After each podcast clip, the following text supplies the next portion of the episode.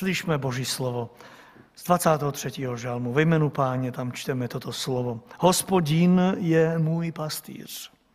Nebudu mít nedostatek.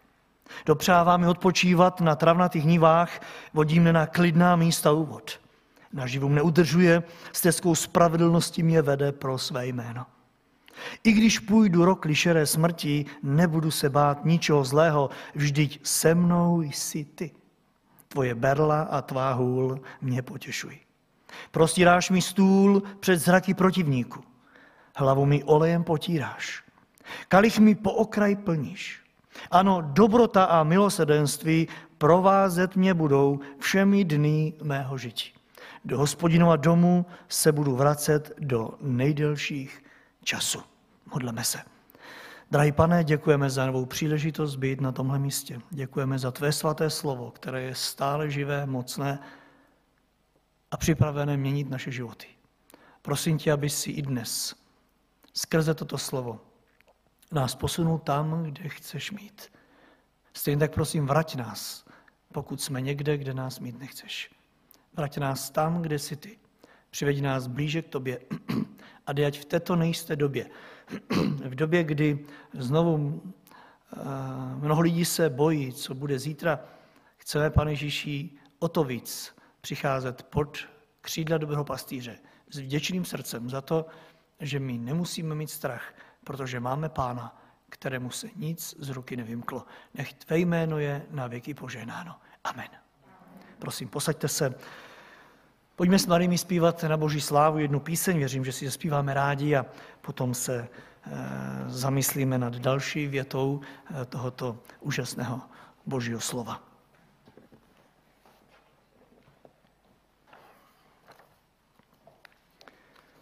Z boží milosti jsme se dostali v tomto žalmu k poslednímu šestému verši. Zároveň k předposlední větě, která, jak jste si všimli, říká dobrota a milosrdenství mě budou provázet všemi dny mého žití. Kralický překlad má slovo, je provázet, ale následovat. Dobrota a milosrdenství mě budou následovat i všec, po všechny dny mého života. A touto větou jsme se zamýšleli už eh, minulý pátek, ale přichází na řadu i dnes večer ještě po druhé, protože se na ní podíváme právě na základě znění kralické Bible. Protože ekumenická říká, že dobrota a milosedenství po všechny dny budou našimi průvodci, to znamená, že nás budou provázet. Krališi říkají, že to budou naši následovníci. Dobrota a milosedenství jako následovníci vašeho a mého života. Po všechny dny, říká autor žalmu. To víte, docela zvláštní přirovnání. Nad zněním ekumenického překladu jsme se pozastavovali minule a já věřím, že jsme z toho získali požehnání. Pojďme stejný, ve stejném duchu se podívat dnes na dobrotu a milosedenství jako na něco, co ovečku Kristovu též následuje, neboli má následovat. Tak tady dobrota a milosedenství jako následovníci oveččina života. Řekli jsme si v minulé biblické hodně, že čas léta i v životě ovečky se blíží ke konci v určitém čase a ovečka se chystá z pastvy domů, aby zimu přečkala v teplém ovčinci. A ten dnešní pohled ovečky, zdá se, se týká právě té její přípravy na cestu domů a taky na zimu, která je před ní.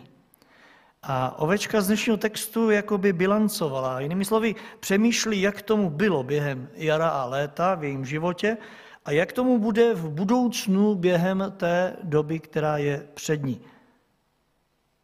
Přemýšlí nad milosrdenstvím a dobrotou svého pastýře, který eh, ji chránil a vedl k dobrým eh, pastvám a eh, čerství, čerstvé vodě. Určitě si toho užívá a vzpomíná Eh, na to všechno, jenomže je před ní zimní období A ona se dívá na svého pastýře a říká si, jak tomu bude v budoucnu. Víte, já si myslím, že lidé se ani tak nebojí toho, co právě je, už vůbec ne toho, co bylo, na to vzpomínají tak nějak, i když to bylo špatné, eh, s pohledem zpět, jaksi možná pozitivně, ale nejhorší je pro člověka to, když se dívá do budoucna a vidíte i v dnešní době si říká, a jak to bude? Co bylo, je za námi, bylo to sice, jaké to bylo, ale nebylo to až tak špatné, ale jaké to bude v budoucnu. Celý rok ovečka říká, eh, měla dobrou pastvu, dobré vody, eh, měla podíl na, ten, na tom nevysíchajícím zdroji pastýřova srdce, i když si to v mnoha případech nezasloužila. Vnímejte, veškerá péče, starostlivost, soucit a vůbec všechno, všechna ta oběť, která pramenila z lásky pastýře, eh, to vše má za sebou. Jenomže ono to nekončí podzimem, ale boží dobrota a milosrdenství, říká David z pozice ovce, mě budou následovat. To znamená, vím, co bylo, vím, čím jsem byl obdařen, a teď je tady budoucnost. A on si je jistím, že ta dobrota a milosrdenství, které, kterým ho Bůh eh, obdarovával, že ho budou následovat i zítra a i v budoucnu. A víte, to je, to je tak něco úžasného eh, a já bych si přál, kdybychom to dnes připustili ke svému srdci. Což to být křesťanem s pohledem na minulost, což to být křesťanem s pohledem na dnešní den. Ale víte, být křesťanem s pohledem na zítřek, to je to, je to nejkrásnější, co může být. A podle toho se pozná, jak jsme křesťané. Jakou zkušenost máme se svým pastýřem? David v pozici ovečky říká, dobrota a milosedenství mě budou následovat. Nejenom, že vím, jak to bylo, jak to je, ale já vím, jaké to bude i v tomto případě. Můj pastýř bude dál dobrý vůči mě a jeho milosedenství mě bude následovat, protože boží milosedenství je věčné. Tak to zpíváme. A tak to čteme v písmu. Vedle toho, že mě provázelo toto všechno, bude mě to i následovat. Víte? A tady se plní ono slovo z Pána Ježíše z Jana 10.11. Já jsem ten dobrý pastýř. Dobrý pastýř, který svoji duši pokládá za ovce. Stejně tak se tady plní slovo Pána Ježíše eh, z Apoštola Jana eh, z 1. Jana 3.16, kde čteme, potom jsme poznali lásku, že on, je zde míněn pán, duši svou za nás položil. Potud nádhera, já věřím, že se na tom všichni bez rozdílu zhodneme, že máme takovéhoto pána. Máme pastýře, jehož dobrota a milosedenství nás doslova pohlcují a my bez jakékoliv obavy můžeme jít vstříc budoucím dnu. Já bych si přál, kdyby opravdu to platilo o každém z nás, abychom měli tuto jistotu, že máme takovéhoto Boha. Ale je tu jedna velmi důležitá otázka, kterou jako křesťané možná přecházíme, proto jsem se rozhodl věnovat i celou biblickou hodinu. Otázka, která zní, a co s tím vším požehnáním a dobrotou, eh, s tím milosrdenstvím, které nás od toho dobrého pastýře zahrnují. Co s tím pastýřova ovečka dělá? Že by v onom slově dobrota a milosrdenství následovat mě budou, že by to byla pouze jednosměrka z boží strany, žel, někdy na to hřešíme. Říkáme si, ano, jsem pastýř, eh, jsem eh, ve stádu eh, toho dobrého pastýře, jeho dobrota a milosrdenství mě budou následovat, to znamená, bude se o mě starat, budu za, zaopatřen, ale že by to byla opravdu jenom jednosměrka, že by mě to jenom mělo takto následovat, to bychom spíš měli říct, že nás to bude pronásledovat. Ale David říká, že ho to bude následovat po všechny dny, které bude trávit na tomhle světě. Musel jsem opravdu o tom hodně přemýšlet. Je pravda, že eh, to takto chápeme, ale já bych rád, kdybychom šli ještě o krůček dál. A uvědomili si, že dobrota a milosrdenství nejenom, že nás následují tím, že jsme v tom stádu, ale následuje to nejenom jakoby eh, od toho pastýře k nám, ale musí to následovat i nás. To znamená, že toto musí jít za každým z nás. Je pravda, že my dnešní ovečky Ježíše Krista jsme hodně rozmazlené a to si musíme připustit. Zvykli jsme si opravdu pouze na to, že budeme zahrnované požehnáním z boží strany, ze strany toho dobrého pastýře, a toť vše. Pán dal a pán dá. Jenomže já bych se společně dnes s vámi rád ptal, a co my s tím vším, co jsme dostali? Jak s tím nakládáme? Nemělo by v onom následování být i něco z toho, co překypuje z nás? Nemělo by toto všechno jít právě za námi a následovat to naše životy? A taky zahrnovat to všechny ty, kteří jdou za námi a s námi? Zkuste nad tím chvíli přemýšlet. Je vůbec možné, aby ten ustavičný proud boží dobroty a milosrdenství, který nás dnes a denně zahrnuje, je možné, aby pojmul můj malý život, aniž by z něho ta dobrota a milosrdenství přetékalo na ostatní?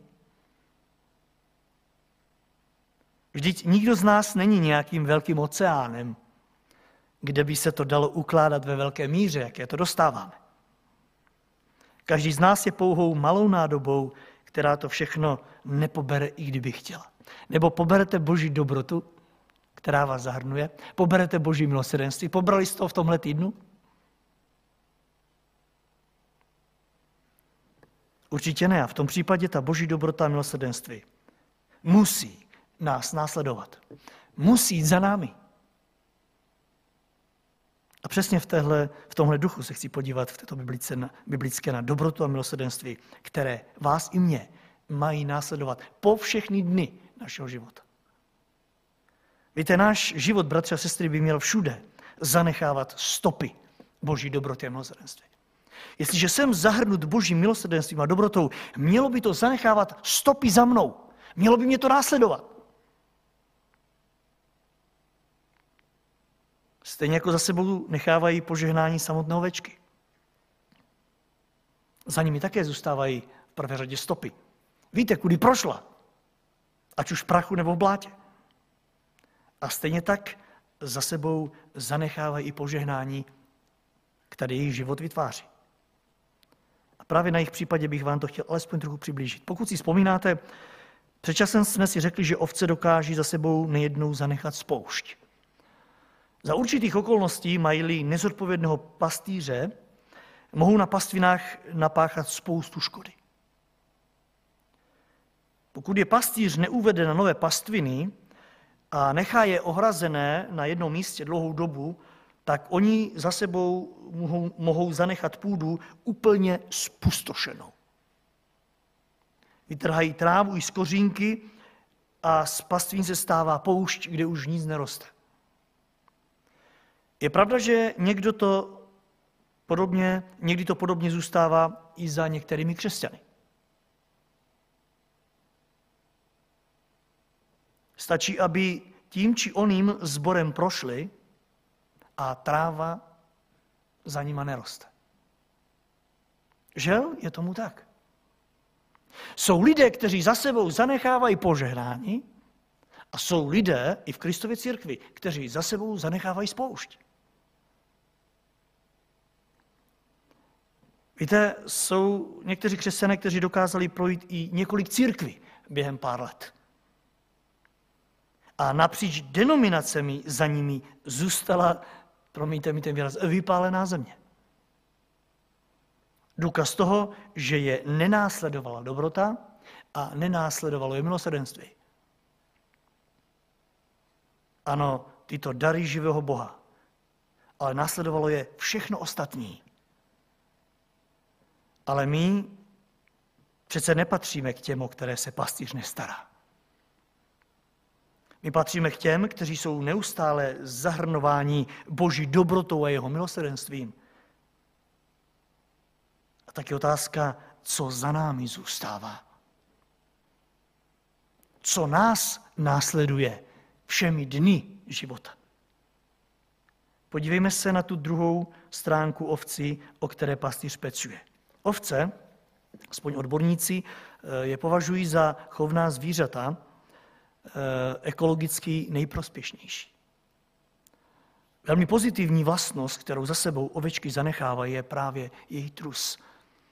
Žádný jiný dobytek skutečně nedává co do složení tak hodnotnou mrvu jako ovce. A je-li trus eh, ovečky po pastvině správně rozmístěn, má půdu, na půdu velmi blahodárný vliv. Já si vzpomínám už jako dítě, eh, že k tomu, aby eh, rodiče koupili ovčí trus, znamenalo sáhnout hlouběji do peněz, než koupit obyčejný. Protože výsledek na úrodě byl znát. Každý věděl, že tam byl použit ovčí trus. O to více pastviny, na kterých se ovce pravidelně pásly. To bylo znát. Tou další velmi pozitivní vlastností je jejich různorodá strava. Skutečně žádný druh chovné zvěře nespásá tak různorodou trávu, jako právě ovce. Ovce se rády pasou i na tom, co ostatní chovná zvířata nechtějí. Například na květech některých bodláků, které by jinak zaplavily celé okolí, ovce si pochutnává. Říká se, že odborně vedené stádo může během několika málo let celou krajinu toho eh, plevele úplně zbavit a změnit celou krajinu k nepoznání. Není tak divu, že už antická literatura nazvala ovce zvířaty se zlatými kopítky. A to právě pro jejich mimořádně, mimořádně dobrý vliv na krajinu. Cituji v tomto směru námi známou pastýře Filipa Kellera, který říká toto. Během své činnosti v chovu ovci jsem tak zažil úžasnou proměnu na dvou zanedbaných farmách. Kde dříve byla zaplavená pustá krajina, správným chovem ovcí vznikla parku podobná farma s pozemky veliké hodnoty, s kvetoucími poli, dávajícími bohatý užitek. Má stáda provázela dobrota a milosedenství, zanechala za sebou něco krásného, plodného, užitečného sobě jiným, sobě jiným i mě. Kudy prošla, zůstávala plevele zbavená půda, krásná a plná hojnosti. Tolik citát. A teď bychom mohli pokračovat jejich pokojným chováním, který se u ovci vyznačuje. Víte, bylo velmi krásně se dívat na ovci, jak se pase a jaký pokoj za sebou zanechává. Při pohledu na jiná zvířata jste měl někdy divný pocit. Stačili jednou, aby zvedli hlavu od trávy a podívali se na vás a už jste viděli takový ten bojový, eh, bojové postavení, pohled. Ne tak ovce, oni se vždycky eh, pokojně pásli, vyzařoval z nich takový klid, takový pokoj. Působili takovým pokojným dojmem. A není divu, oni byli zahrnováni dobrotou svého pastýře a milosrdenstvím svého pastýře, který se o ně staral. A tak za sebou zanechávali jakoby něco z toho, co dostali. A tak se stačí ptát teďko sami sebe, jak je to s mým životem Kristovy ovečky. Následuje i mne v tomto směru požehnání pro ty, kdo jdou za mnou? V jedné básni se říká, že co dobro člověk učiní, to přečká smrt.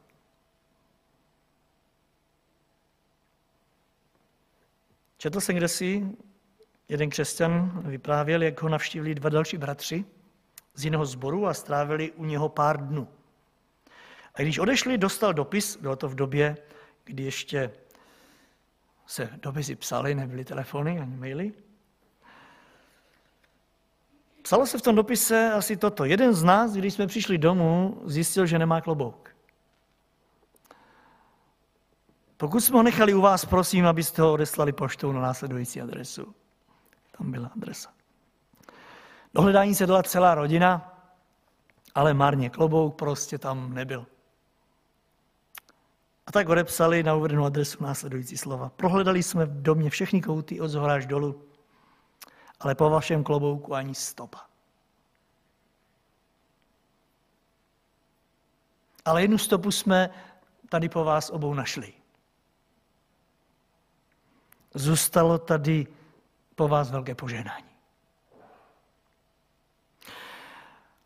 Zkusme se ptát, bratře a sestry, mít dnešní ovečky Ježíše Krista.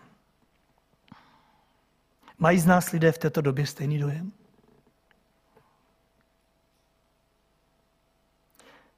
Nebo jsou rádi, že za námi mohou vyhodit jeden zapomenutý klobouk, ať už jim nic nepřipomínáme.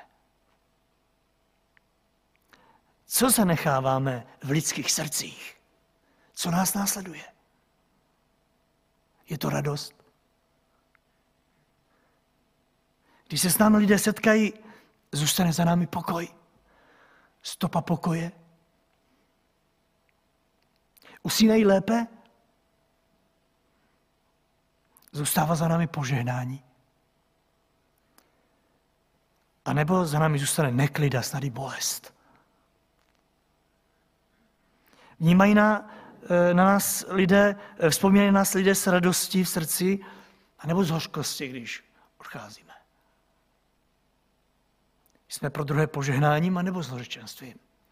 Co mě následuje, pane? Víte, prorok Izajáš 52. kapitole 7. verši to vyjadřuje takto. Jak líbezné je, když po horách jdu nohy toho, jež poselství nese a ohlašuje pokoj, jež nese dobré poselství. My si to někdy vysvětlujeme, že toto je e, pouze slovo kazatelích, o těch, kteří chodí, zvěstují evangelium. Nebojte se tam dát svůj život. Jak líbezné je, když po horách jdou nohy toho, který nese poselství a ohlašuje pokoj a nese dobré poselství. Kraliči říkají, o jak krásné na horách nohy toho, jež to potěšené věci zvěstuje a ohlašuje pokoj. Toho, jež to zvěstuje dobré. Tak se nebojíme jim ptát to, co zůstává za našimi kroky. Je líbezné, je to o pokoji? Nebo za sebou zanechávám rozruch? Je to spokojenost, anebo pochybnosti a rozpory? Je to ochota odpustit, nebo je to hořkost? Je to radost, a nebo je to zármutek? Je to láska, nebo je to hněv? Víte, něco to je. Něco nás následuje.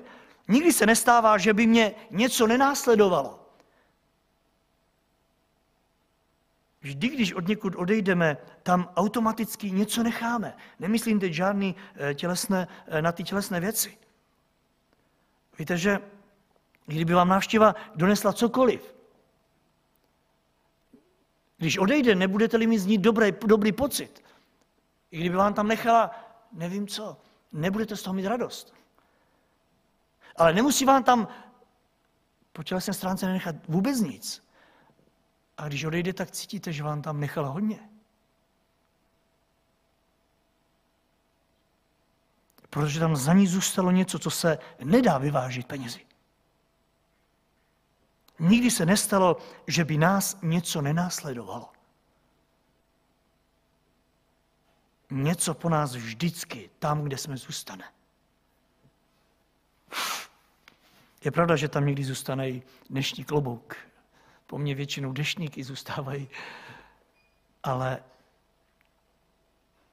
kež by pán dal, aby jsme si byli vědomí, že vždycky za námi zůstává to něco.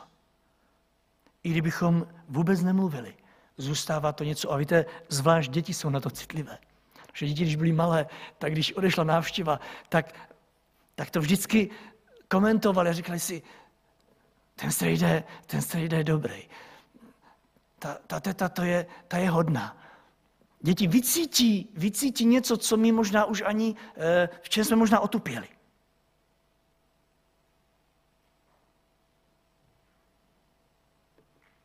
Žel je mnoho těch, jak už jsem řekl před chvílí, kteří i v této době za sebou zanechávají spoušť. Jako ty ovečky v péči pastýře, který není hoden názvu pastýř. Častokrát to začíná svou vlastní rodinou.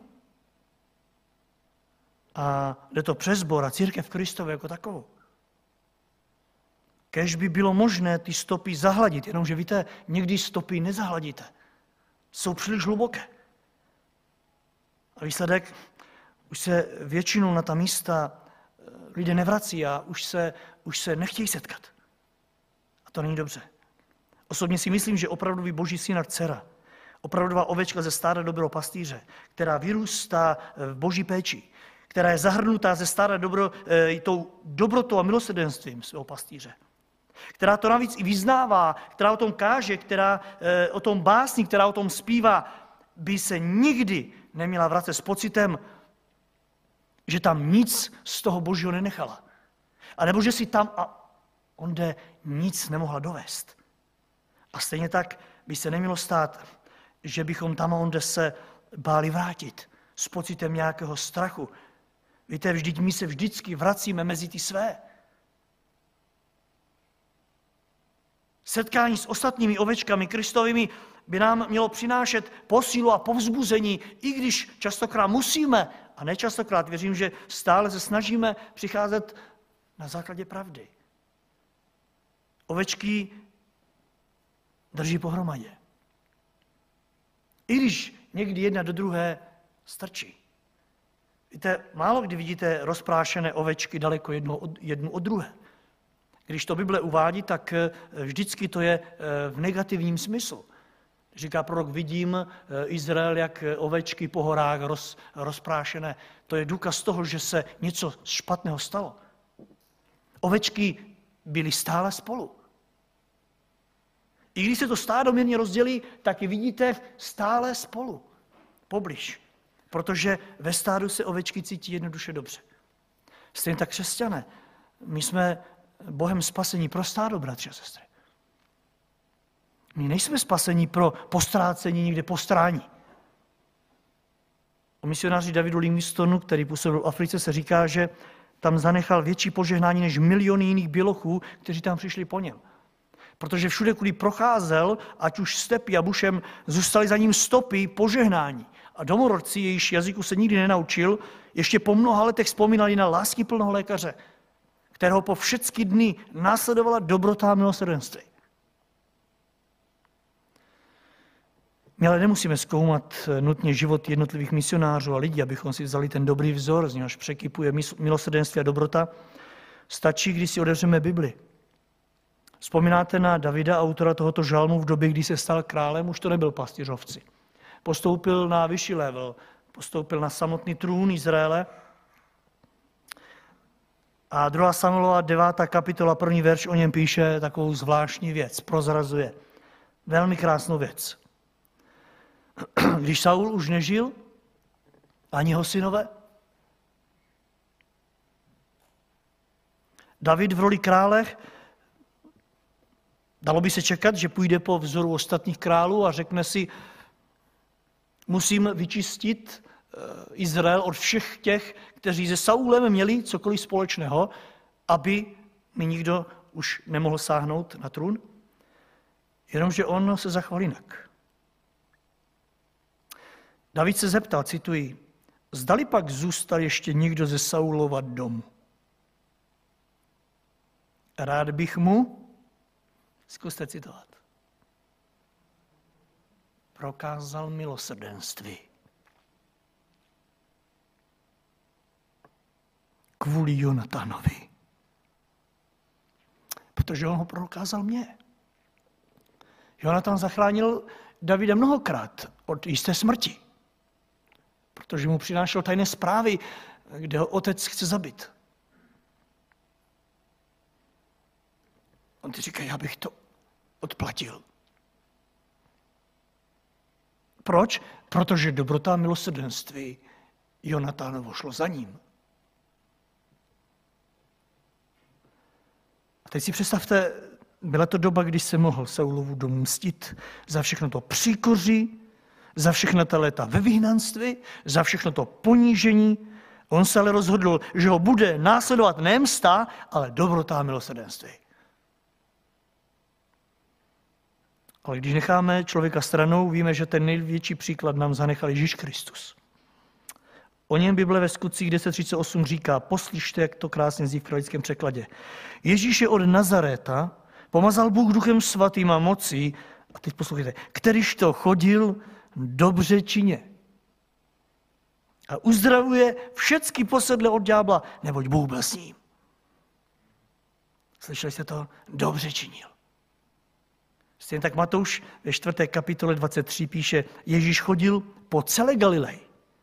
Učil v jejich synagogách, kázal evangelium království božího a uzdravoval každou nemoc a každou chorobu v lidu. A víte, odkud to měl? Od svého otce. Skutky 14.16 říká, tento Bůh sice v minulosti Nechával pohanské národy žít, jak chtěli, avšak nepřestal dosvědčovat sám sebe tím, že jim prokazoval dobro. Mějte, pohanské národy žili, jak chtěli, šli proti němu, tvrdili, že tu není. On jim prokazoval dobro. A tak dosvědčoval sebe sama, kým je. Cituji dál, dával vám z nebe dešť i úrodu v pravý čas. Sytil vás pokrmem a naplňoval radosti. A když se díváte do dnešního světa, svět tvrdí, že Bůh tu není a Bůh jim prokazuje milosedenství, chrání je a posílá déšť a sluníčko. A tak se ptejme společně, chtěli byste, aby to přesně toto následovalo i nás vůči lidem kolem, vůči těm, kteří potřebují Krista? A následně, nenásledně. A v prvé řadě vůči těm, vedle kterých zpíváme a kážeme a radujeme se spolu. Ono by to mělo tak být. Protože nezačneli to tady, zbytečně se o to snažíme venku. Protože toho někoho chceme přivést do boží blízkosti a velmi rychle se přesvědčí, jestli je toto mezi námi.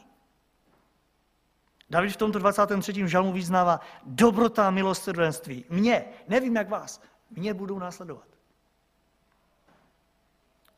A já jsem přesvědčen, že to nebylo jednosměrné. Dali jsme si před chvíli příklad, jak se zachoval jako král. Vzal si ne pouze od svého pastýře to dobré, ale rozhodl se, že ho to bude následovat.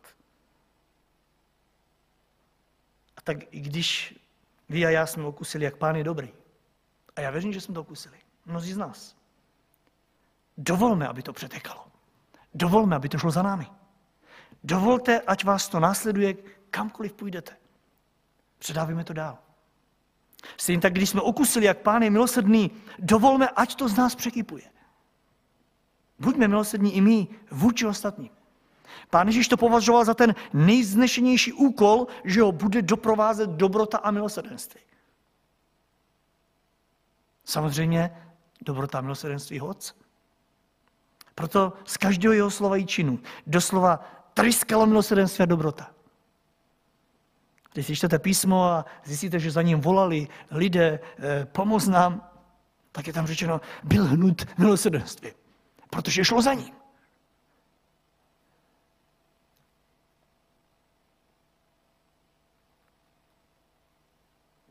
Zjišťujete v písmu, že na pozadí často bezohledného chování zástupu, který ho obklopoval, tím více září ho nezištná obětavá láska. Dokonce i ti největší hříšníci u něho nachází odpuštění a možnost nového začátku, zatímco ostatní zavrhovali a odsuzovali a opovrhovali jimi. A znovu ta neodbitná otázka, které se v tomto směru nedá nezbavit. Jak se k lidem chovám já? Snažím se, aby mě tež následovalo alespoň něco z té boží dobroty a milosrdenství. Mám mysl Kristovu. Umím se sklonit k bídným lidem, pomocím. Vidím ztracený svět očima Ježíše Krista. Víte, právě podle dobroty a milosrdenství, kterou prokazujeme ostatním, se pozná, jak moc dokážeme ocenit hloubku, výšku a šířku toho, čím Bůh zahrnul v tomto směru nás. Umím ostatním odpustit jako Kristus mě? Je to vážná otázka. Že nejednou u nás lidé marně hledají porozumění, marně hledají lásku. Někdy naše hostejnost už je odrazuje. Přitom ale víme, že ten, kdo okusil dobrotu a milosrdenství Boží, bude užitečný pro Pána Boha v otázce svých bližních. Je tu závěr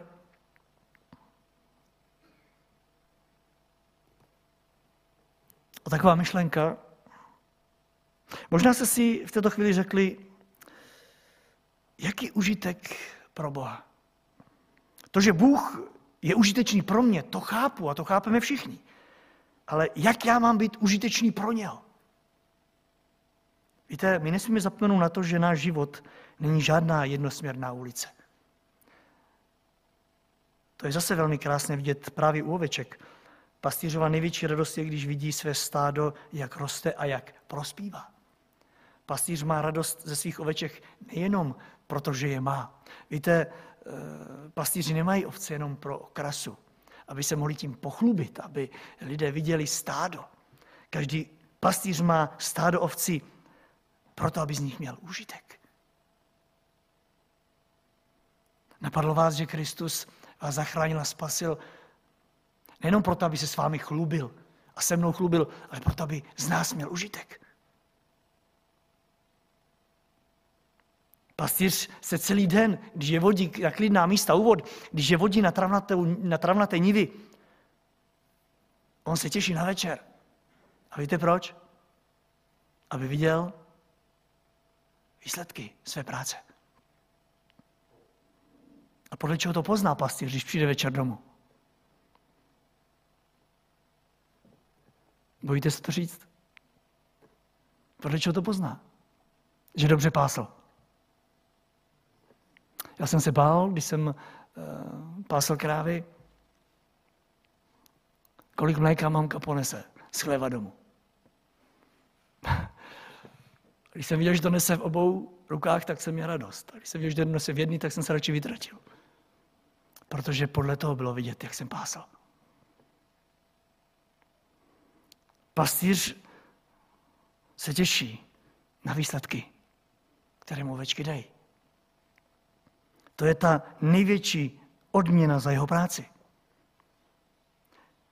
Nemluví o celoročním výsledku. Pastýř má radost, když se mu celoroční dřina vrací. Dřina, kterou do nich investoval. Uslyším, jak nejeden křesťan mi bude psát, že jsem mimo, protože co se našeho pastýře týče, my mu to přece nevracíme a já souhlasím. Určitě Pán nás nespasil proto, aby jsme mu to vrátili. Tomu nemůžeme nikdy vrátit. My mu to nikdy nemůžeme vrátit. Tu investici, kterou do nás dal, nikdy nevrátíme. Ale tež nesmíme zapomenout nikdy na to, že náš dobrý pastýř touží po odměně za svoji námahu, nebo ne? Netouží? Pokud máte stejnou Bibli jako já, já věřím, že ano. Nalistujte si Izajáše 53. kapitolu a v 11. verši čteme kralický překlad. Z práce duše své uzří co? Užitek. Je zde míněn Pán Ježíš Kristus, který vydal sebe sama za nás z práce své, z práce své duše, uzří užitek. Jímž, a teď poslouchejte, nasycen bude. Proto lásky plně hledí na váš i můj život. Váží si dlouholeté péče, kterou nám věnoval, když nás po všechny dny následovalo jeho požehnání. A nyní věřte mi, že si tolik přeje, aby alespoň něco z té dobroty a milosrdenství přišlo na naše rodiny a na naše okolí a taky, aby se to vrátilo k němu, jak jinak než s užitkem. Ano, Bůh touží po vaší i mojí lásce. A tak já prosím na místě Kristově, zahraňme ho tím. A stejně tak všechny, kteří jdou za námi. Ať se doslova utápí v tom, co nás následuje. A to něco, ať je boží dobrota a ať je to boží milosrdenství. Amen.